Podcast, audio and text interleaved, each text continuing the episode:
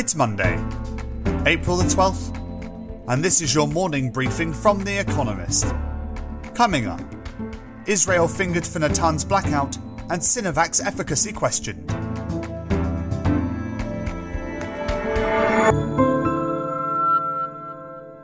First, the world in brief. Iran's Atomic Energy Organization said a blackout at its Natanz nuclear site was an act of, quote, nuclear terrorism. It did not name a culprit, but various media in Israel, including the public broadcaster, suggested an Israeli cyber attack was probably responsible. This is not the first such incident at the site. Last July, officials dismissed an explosion at the facility as an accidental fire. In 2010, Stuxnet, a computer worm thought to have been created by America and Israel, sent the laboratory's uranium enrichment centrifuges spinning out of control. Sunday's blackout came one day after new centrifuges were ceremonially switched on.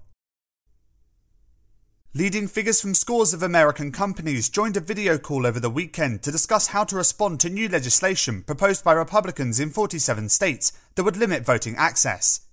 Despite criticism from Republican lawmakers, executives from several companies were said to be ready to refuse donations to politicians who backed such restrictive laws. Two black business leaders, Ken Frazier of Merck and Ken Chenault, who used to run American Express, are leading the corporate charge to oppose the bills. Antony Blinken, America's Secretary of State, warned Russia that there would be, quote, consequences if it acted aggressively in Ukraine. Russian forces have massed on the border, while Russian backed separatists clash with Ukrainian regulars. Mr. Blinken also said China would be making a serious mistake if it were to act against Taiwan, and that it had mishandled the initial outbreak of COVID 19. A civil war is brewing in Germany's dominant centre right alliance. Markus Söder, Bavaria's Prime Minister and leader of the Christian Social Union, announced his intention to become Chancellor of Germany after Angela Merkel. Convention dictates that she be succeeded by Armin Laschet, the leader of the CSU's larger sister party, the Christian Democratic Union.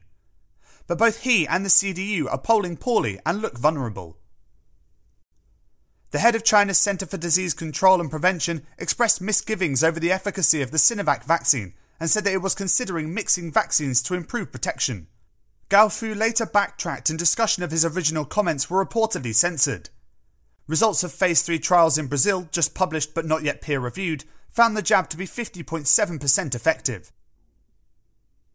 Alibaba said it would take a record 18 billion yuan, $2.8 billion fine by Chinese antitrust regulators on the chin, and that correcting its business practices, e.g., by making it easier and cheaper for vendors to list on its site, would not affect profits drastically. The firm's share price rose handsomely.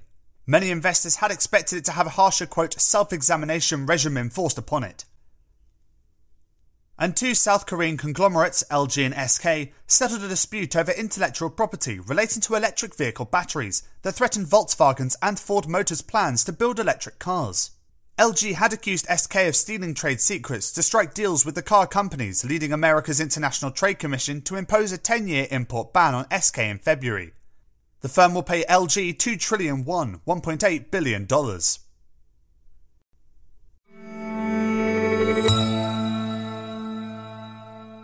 And now here's today's agenda Union Burial Ground, Amazon. After months of campaigning, workers at an Amazon plant in Bessemer, Alabama failed to reach the majority needed in a mail in ballot to unionize. Had they succeeded, theirs would have been the first union at an Amazon facility in America. The loss is a blow to America's struggling labour movement. Barely 10% of workers belong to a union, down from 20% in 1983. Amazon will feel relieved that another effort to organise its American workers has failed. Yet the battle is not yet over. The Retail, Wholesale and Department Store Union, which helped organise the latest efforts, alleges that Amazon broke labour law by intimidating and misleading employees. It intends to complain to the National Labour Relations Board, which regulates labour practices. And organising efforts are afoot in Amazon warehouses in Chicago and Iowa. Quote, This is just a spark that has started a fire across the United States, says one pro union Amazon employee in Bessemer.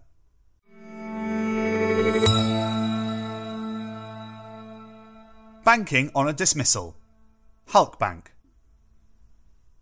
Lawyers for Halkbank, a Turkish state bank, will today try to convince a court in New York to dismiss charges brought against it by American prosecutors. It is accused of circumventing American sanctions on Iran by funneling revenues from Iranian oil and gas sales through the American banking system, among other offences. Halkbank has long argued that it cannot be tried in America. Precedent suggests otherwise. In an earlier trial, one of the bank's executives was found guilty of similar crimes and sentenced to 32 months in prison. Assuming the court allows the case to proceed, the bank may face a multi billion dollar fine.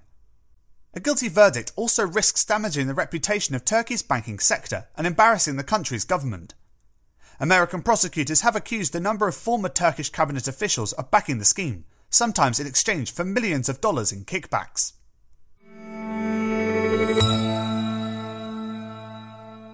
Law and Disorder Myanmar Aung San Suu Kyi has a court hearing scheduled today. Myanmar's de facto leader until deposed by the army in February, she is charged with violating the Colonial Era Official Secrets Act along with several minor offences. If convicted, the former charge alone could earn the 75 year old a 14 year sentence. Miss Suu Kyi has not appeared in public since being detained on February 1st. At her last hearing, which Miss Suu Kyi attended virtually, her lawyer said she looked healthy, but that it was unclear whether she was aware of the events since the coup. Mass strikes organised in opposition to the army have paralysed the economy and brought many governmental institutions to a standstill. Even if Burmese wanted to go to work, many are too afraid to do so. To terrorise dissenters into submission, the army has killed more than 700 people, sometimes at random. On Saturday, about 80 were massacred at a protest.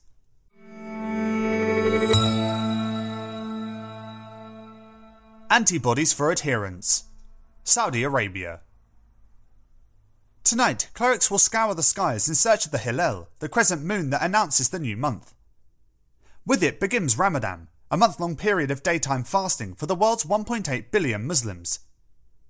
In normal times, Ramadan draws large crowds to Saudi Arabia for the Umrah, the lesser pilgrimage to Mecca. This year, though, most aspiring pilgrims will be turned away the kingdom is receiving only those who are immune to COVID 19, either through a vaccine or having recovered from the disease. Last year, Saudi Arabia all but cancelled the Hajj, the pilgrimage to Mecca that every Muslim is obliged to perform once in their lives. It permitted only around 1,000 pilgrims, and none from overseas, instead of the usual 2 million. An immunity exemption could allow for larger crowds, which would be welcome news for both the faithful and the kingdom's finances, pilgrims contribute around $12 billion to the Saudi economy annually.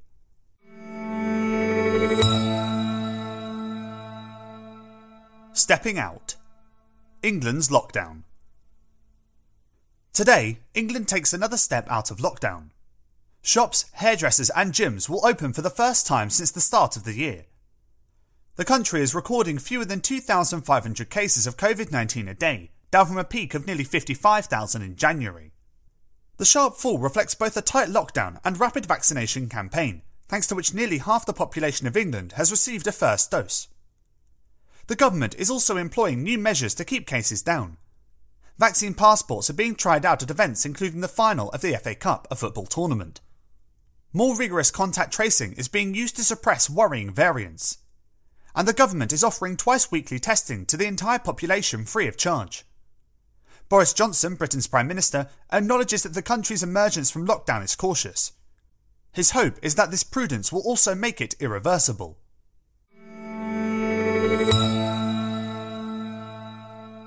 Finally, here's the quote of the day from Franklin Roosevelt, who passed away on this day in 1945. We consider too much the good luck of the early bird, and not enough the bad luck of the early worm.